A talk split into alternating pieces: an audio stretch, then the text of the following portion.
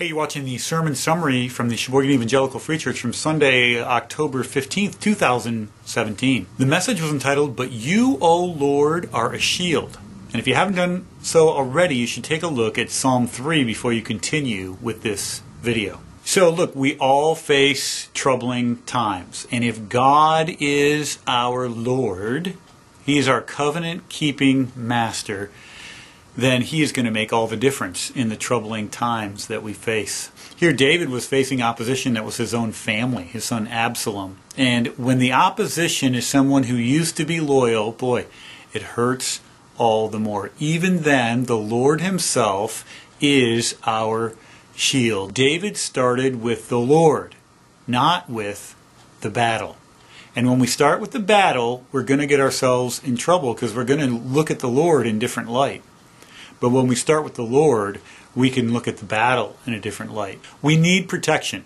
And that protection can come from the Lord Himself. The Lord is a shield about us. That word about indicates all around. He's not a shield in front of us or behind us. He's a shield all around us. He protects us. He's our glory. And so the Lord is the one whom we take seriously. He's the weighty one.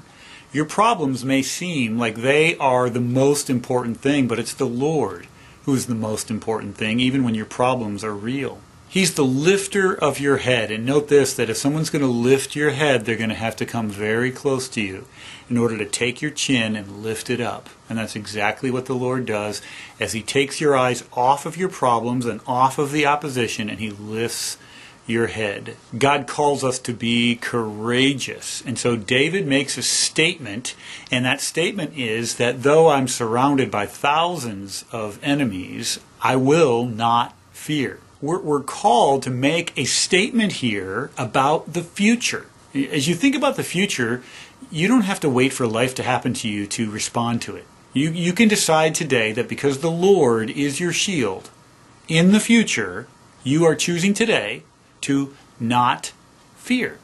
And then as you get into the future, you remind yourself of what you decided yesterday. And so you will not fear. And finally, we need a faith in God, don't we? That faith comes from this where we say, okay, arise, O Lord, you do what only you can do.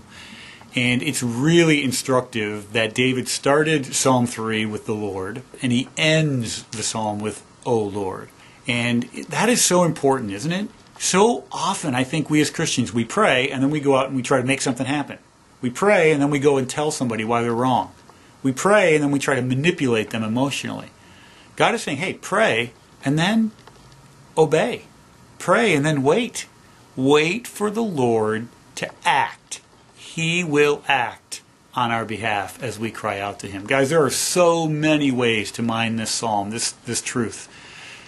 The Lord, your God, He's a shield about you. Talk about these things in your life group tonight.